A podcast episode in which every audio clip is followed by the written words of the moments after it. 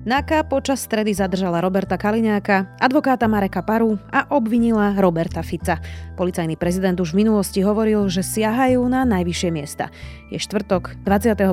apríla, meniny má Ervín a bude dnes polooblačno od 14 do 19 stupňov. Vítajte pri Dobrom ráne. V dennom podcaste Denníka Sme moje meno je Zuzana Kovačič-Hanzelová. Dnešné správy ovplyvniť nemôžete. Ale vaše investície áno. Investujte do podielového fondu JNT Select s atraktívnym výnosom. A každé vaše ďalšie ráno bude dobré ráno. JNT Banka. Expert na investície. S investíciou do fondov je spojené aj riziko. Programátorky a programátori. Váš kód môže zlepšiť svet. Slovenská firma Innovatrix patrí medzi svetovú špičku v biometrii. Vyvíjame technológie pre overenie otlačku prsta, skenovanie dúhovky oka či rozpoznávanie tváre. Tak zaistujeme bezpečný vstup bez kariet či hesiel, pomáhame zrýchliť policajné vyšetrovanie či zvýšiť bezpečnosť na letiskách. Tvor svet, v ktorom si budeme navzájom dôverovať. Choď na innovatrix.com a zistíš o kariére u nás viac. A teraz poďme na krátky prehľad správ. Nosenie respirátorov v interiéroch sa ruší. Od čtvrtka ich musíte nosiť len v zariadeniach sociálnych služieb a v nemocniciach. Rúška ani respirátory tak nemusia ľudia nosiť ani v MHD, ani v obchodoch, ani v práci. Penta otvorí nemocnicu v Bratislavských boroch o dva roky neskôr, ako plánovala. Otvoriť ju majú až na jeseň na budúci rok. Sklz vraj nemocnica nabrala pre pandémiu. Marianovi Kotlebovi zanikol mandát poslanca. Zároveň zanikol aj poslanecký klub ľudovej strany Naše Slovensko, pretože nemá dosť poslancov. Náhradníčka za Kotlebu je Slaviena Vorobielová. Zatiaľ ešte nevie, či vstúpi do poslaneckého klubu LSNS, aby mali dosť poslancov. Koalícia podľa ministerky spravodlivosti Márie Kolíkovej smeruje k dohode na súdnej mape. Parlament má o nej hlasovať na aprílovej schôdzi. V krátkom čase k nej ministerka predstaví pozmeňujúci návrh poslancov. Dodala, že celá diskusia s koaličnými stranami je o tom, kde budú alebo nebudú sídla súdov. Viac takýchto správ nájdete na sme.sk.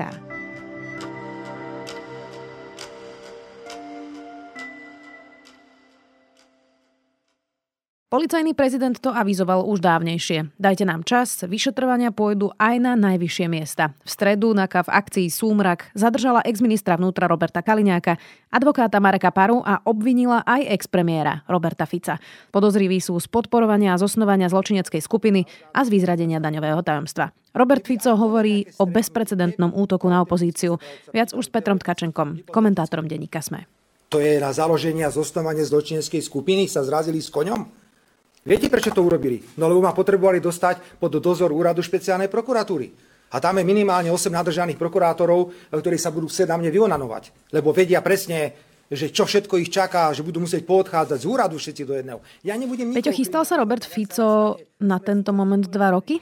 Pravdepodobne vedel, že tento okamih e, príde, takže odpoveď na tvoju otázku je, že áno, vedel, že v nejakom okamihu mu tak povediac vyšetrovatelia záklopú na dvere a prídu s obvinením, čiže v tomto zmysle nebol zrejme prekvapený, že k tomu prišlo. Skôr to myslím tak, že či sústavnou opozičnou prácou na tlačovkách, kde spochybňoval vlastne úplne všetky vyšetrovania, si nepripravoval pôdu aj na to, že bude potom kontinuálne prechádzať do toho, že spochybní aj to svoje. To popravde neviem, či takýmto spôsobom uvažoval. Podľa mňa v prvom rade u neho naozaj išlo o to, aby bránil tých e, svojich ľudí ale áno, tým on myslel aj na svoju obranu, ale podľa mňa skôr v tom zmysle, že on vedel, že keď on sa za nich nepostaví a nebude držať tú obrannú líniu, tak oni nebudú mať dôvod eh, byť eh, lojálni voči nemu. Čiže podľa mňa toto v prvom rade bola jeho motivácia lebo podľa mňa každý politik, ktorý je z čohokoľvek obvinený, tak vždy povie a vždy to bude do nejakej miery znieť e, dôveryhodne, osobitne ak je to opozičný politik, keď povie, že to je na politickú objednávku. Teraz ja nechcem porovnávať rôzne typy obvinení, ktorým čelili rôzni politici, ale poslucháči si určite mnohé z nich pamätajú a myslím si, že úplne vždy bola na stole táto obhajoba, že je to politická objednávka. Čím nechcem spochybňovať tú obhajobu, ale proste politik to má vždy k dispozícii, nemusí predtým dva roky robiť e, takéto tlačovky ako Robert Fico. A prostredníctvom tejto zločineckej organizácie som mal škodiť, e, a teraz dobre počúvajte, Matovičovi, Kiskovi, Lipšicovi, Kolárovi a prokurátorovi špeciálnej prokuratúry eh, pánovi Špierkovi. Toto je podstata obvinenia. My vlastne už skoro dva roky počúvame také čriepky z tých vyšetrovaní. Vypočuli sme si, že Robert Kaliňák bol na stretnutiach v pivnici v Radošine s vedením policie, s policajným prezidentom aj so špeciálnym prokurátorom. On vlastne hovoril, že nevie potvrdiť ani vylúčiť takéto stretnutia. Niektorí svetkovia vypovedajú, že na úrade vlády boli stretnutia, kde sa zbieralo kompro práve na prezidenta Andreja Kisku, tak to asi nie je prekvapivé, to, čo sme sa vlastne dozvedeli, nie? My sme sa ešte celkom veľa nedozvedeli. My by sme museli vidieť, e, čo je v tom obvinení napísané. Vieme len náznaky, to, čo tlmočil Robert Fico, respektíve jeho obhajca. Ale tieto veci, ktoré sme počuli, mne náprvu neznejú ako trestný čin. Vieš, to, že samozrejme to, že v nejakej e, pivnici sa stretáva minister vnútra s policajnými alebo vyšetrovateľnými špičkami, nevyzerá dobre, ale ono to nevyzerá dobre napríklad ani keď to robia predstavitelia súčasnej koalície a o takých stretnutiach tiež vieme. Spomente si na neuveriteľné stretnutie pred dvoma týždňami, na ktorom bol Hamran, bol tam Heger, Mikulec, Matovič a Spišiak. Čiže ono to vyzerá zle, ale nie je to pre mňa ako také, to nedokazuje nič trestné. Samozrejme, že to vyvoláva otázniky, prečo sa na takýchto miestach s takýmito ľuďmi stretávajú politické špičky, ale kým nemáš v rukách konkrétny, tak povediac nejaký forenzný e, obsah, tak sa to veľmi ťažko dokazuje. Schválne používam to slovo forenzný, akože nejakú hmatateľnú vec, pretože my zrejme budeme mať v rukách nejaké slova. Napríklad František Imrece pomerne otvorene vraví o tom, akým spôsobom sa zneužívala politická moc na povedzme obohacovanie sa a iné výnosy, ale je to slovo proti slovu. Ty mu síce môžeš veriť, ale veľmi ťažko sa tento typ e, zločinov dokazuje, kým nemáš tých výpovedí naozaj, naozaj veľa a do seba to západa. A tieto forenzné dôkazy, tak povediac, tie sme dodnes podľa mňa žiadne nevideli. Ono sú až traja svetkovia, okrem Františka Imreceho aj Bernard Slobodník a Ludovít Máko, ktorí hovoria o stretnutiach na úrade vlády, kde mali doniesť spisy na Andreja Kisku. My si to obaja pamätáme, keď Robert Fico vytiahol kauzu Andreja Kisku a teda jeho údajných daňových deliktov a mával teda s tými papiermi a pýtali sme sa ho, že odkiaľ ich má. A hovoril, že v nejakom dohľadnom čase nám to povie z nejakých tajomných dôvodov. Sa nikdy neunúval nám to povedať, to je pravda. Ale vždy môže povedať, že mu to poslal do schránky, ako sa volal? Nejaký, nejaký Jegor, tuším. To bol, ktorý, aspoň ja som to od fiktívneho Jegora dostal do schránky. Ano, Myslím, že tak aj uh, veľa iných komentátorov alebo novinárov. A toto je akože problém. Naozaj, my síce vidíme, že tam zrejme došlo k trestnému činu, alebo môžeme Robertovi Ficovi, keď o tom tak otvorene rozprával, keď ešte to nebola verejná informácia, môžeme ho podozrievať alebo obviniť a možno, že aj dokázať nejaké porušenie daňového tajomstva napríklad, ale to má stále veľmi ďaleko od toho, čo aspoň si myslím, že väčšina občanov dnes očakáva, to znamená nejaké úsvedčenie z naozaj veľkej, rozsiahlej korupcie alebo ono zosnovanie zločineckej skupiny, ako znie v obvinení. A toto dokázať dnes, hovorím, museli by sme vidieť, čo je napísané v tom obvinení, respektíve aké dôkazy má polícia, ale dnes to podľa mňa zatiaľ stojí na vratkých nohách z toho, čo vidíme. Vieš si, Peťo, predstaviť, že by NAKA, keď to poviem tak ako ľudovo zbalila v podstate dlhoročného ministra vnútra, že by obvinila trojnásobného expremiéra a nemali to dostatočne dobré celé vyskladané, lebo toto je výstrel, ktorý sa dá urobiť len raz, nie? Ešte pred niekoľkými rokmi by som ti povedal, že nie, neviem si predstaviť, že by takéto niečo urobili bez toho, aby mali v rukách naozaj nepriestrelné dôkazy a boli si istí, že to obstojí pred prokurátormi a sudcami. Ale už máme skúsenosť napríklad so zatknutím Jaroslava Haščáka, čo nehovorím, že je to tá istá šarža ako Robert Fico, respektíve niekoľkonásobný premiér, ale aj v tomto prípade som si myslel, že musia mať v rukách niečo naozaj silné, navyše keď ho ešte zavreli do väzby. Ale ako sa ukázalo napokon e, z rozhodnutia súdu, tie obvinenia boli také vetché, že Jaroslav Haščák si zrejme ešte pôjde po nejakú satisfakciu pred súd. Takže aj v tomto prípade ja mám veľké, veľké obavy a pre záznam teda poviem, že ja osobne nepochybujem o tom, že Robert Fico je pri najmenšom zločinec v takom tom politickom zmysle, že on naozaj závažným spôsobom ublížil slovenskej spoločnosti, ale aj Slovensku ako republike, ako občine. Zároveň si myslím, že politicky konal tak, aby sa obohacovali mnohí ľudia okolo neho a aj on sám. Čiže ja osobne si myslím, že je to naozaj zločinec, ale niečo úplne iné je to preukázať. A zatiaľ sa zdá, že Robert Fico si pri tejto svojej činnosti dával naozaj sakramentský pozor. My sme až na nejaké nahrávky ešte spred dlhých rokov, hej, ako zohnal peniaze vlastnou hlavou a niekoľko podobných vecí, nemali v rukách nič poriadne. A to vlastne aj keď si spomeniem na tie záznamy z chaty, ktoré akože unikli, podľa mňa to bol riadený únik od e, vyšetrovateľov, ale ani tam sme vlastne nič také rúkolapné, trestné, ono to môže znieť škaredo, hej, čo sa tam rozprávalo a tak, možno tam bolo nejaké podozrenie z navádzania na krivú výpoveď, ale nič tohto typu, čo sa týka korupcie, takej veľkej, tak zatiaľ stále nemáme v rukách a osobne som veľmi zvedavý, čo majú teraz vyšetrovatelia k dispozícii v tom spise. Dámy a páni, ani len slovko o tom, že by som bol podozrivý z nejakej korupcie. Ani slovko o tom, že by som bol podozrivý z nejakej ekonomickej trestnej činnosti.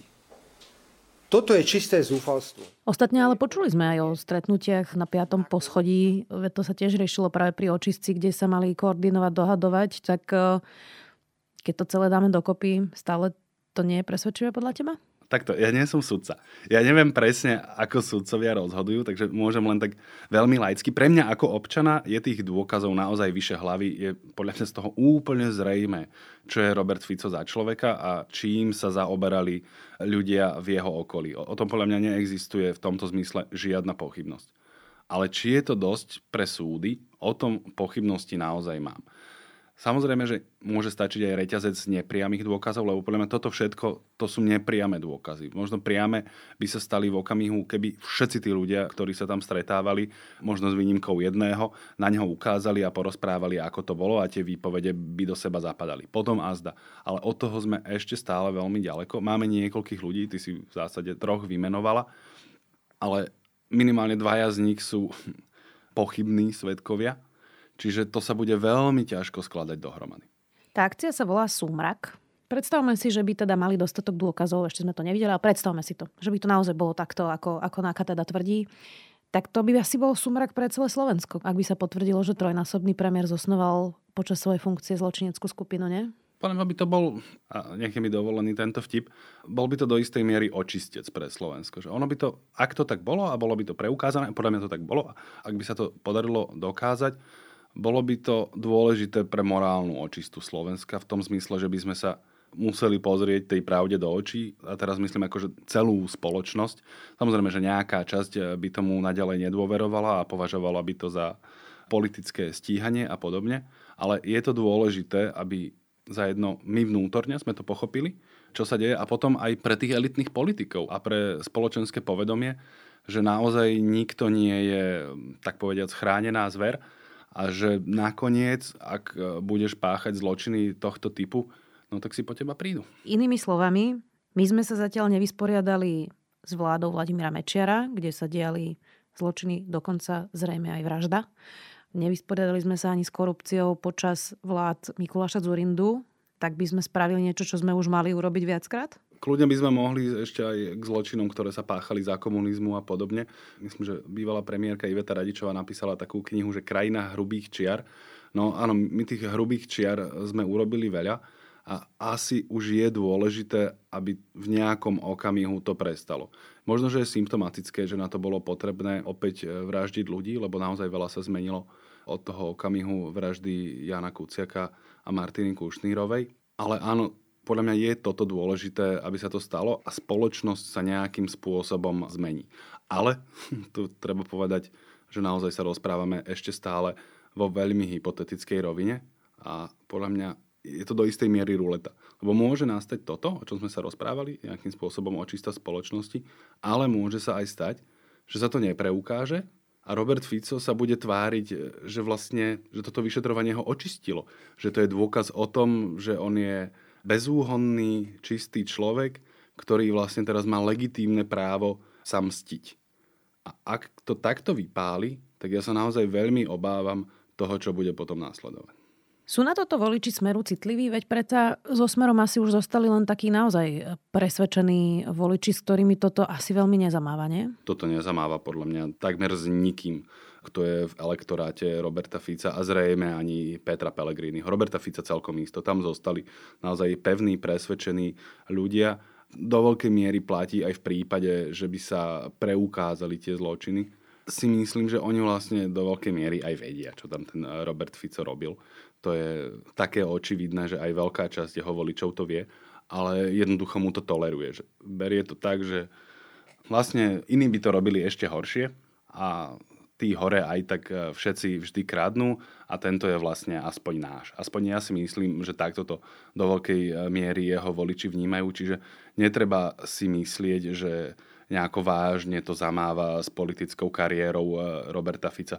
To sme predsa videli už pri tých únikoch videí z chaty, keď si mnohí občania, alebo aj novinári, keď to tak poviem, medlili ruky, že aha, a teraz akože nastáva politický koniec eh, Roberta Fica. Ja som si dosť teda ťukal na čelo, lebo ani náhodou na takéto veci oni vôbec nie sú citliví a to sme veď na preferenciách potom aj videli, že sa teda rozhodne e, nepohli, určite nie smerom dole. Čo to inak hovorí o slovenskej duši voliča? Poďme načrieť trochu.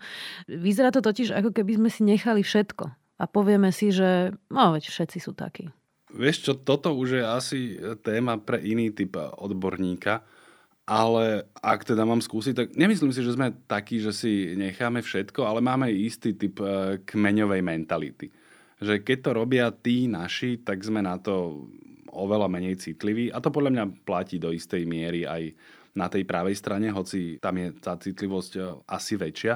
Ale myslím si, že je to normálne, že do istej miery to má každý štát. U nás je špecifický možno ten rozmer lojality voči svojim lídrom ale ten fenomén ako taký asi existuje takmer všade. Že tí naši sú jednoducho naši, no máme k ním tak nejak bližšie, viacej im odpustíme a zasa na tých druhých e, vidíme tie negatíva oveľa výraznejšie. Peter Pellegrini povedal, že hlas nebude hlasovať za prípadné vydanie Roberta Fica, keď by ho chceli väzobne stíhať. Znamená to, že sa pridal na stranu Smeru? No prirodzene, že sa postavil na jeho stranu, veď oni na tej istej strane politicky vyrastali, respektíve Peter Pellegrini eh, vyrastal vedľa Roberta Fica a tieto kauzy sa vlastne týkajú obdobia, keď ešte boli pod eh, jednou politickou strechou, takže by sa vlastne eh, tých zločinov v nejakom zmysle dopúšťali spoločne, takže som si v zásade istý, že v tejto konkrétnej veci bude Peter Pellegrini na strane Roberta Fica a, a bude ho chrániť, veď aj on sa bude obhajovať tým, tiež má nejaké vyšetrovanie na krku, tak aj on sa predsa bude chcieť brániť tým, že je to politicky motivované prenasledovanie a podobne a bude potrebovať alebo chcieť e, aby sa na jeho stranu niekto postavil, takže v tomto zmysle oni sa určite budú e, navzájom prikrývať. Vieš si predstaviť, že by teda nakoniec aj Roberta Fica, aj Roberta Kaliňáka stíhali väzobne? Veď predsa to sa stalo už dávnejšie, už nie sú pri moci, už ich odpočúvali aj na chate. Existoval by nejaký dôvod, aby, aby išli do väzby? Ja si myslím, že áno. Ak tie dôkazy sú poriadne a teda im hrozí mnohoročné väznenie, tak tí ľudia majú predsa silný dôvod a aj prostriedky na to, aby unikli ruke zákona. To znamená, ak to vyšetrovateľia myslia vážne, ak tam majú poriadne dôkazy, tak je podľa mňa väzobné stíhanie v prípade týchto ľudí e, celkom na mieste. Hovorím predovšetkým o útekovej väzbe, ale tiež môžu predsa ovplyvňovať e, svojich e, kumpánov, komplicov a tak ďalej. Čiže v podstate to väzobné stíhanie bude indikátorom toho, či sú tam vlastne v tom vyšetrovacom spise nejaké poriadne dôkazy. Pretože ak sú, tak podľa mňa je úplne logické, že by mali byť stíhaní väzobne. Záverečná otázka, Peťo. My sme už vlastne rok svetkami vojny v policii a teda možno nejakého zápasu o charakter štátu, keď to mám povedať tak s takým pátosom, tak bola to zatiaľ len taká lajtová verzia tejto vojny a teraz to príde naplno? To opäť záleží od toho, či majú nejaké poriadne dôkazy na Roberta Fica a Roberta Kaliňáka, pretože ak im naozaj bude vážnym spôsobom horieť zápetami, tak potom áno, táto druhá séria to rozbalí oveľa silnejšie ako tá prvá. Budeme to samozrejme sledovať aj s Petrom Tkačenkom, komentátorom Denníka Sme. Ďakujem.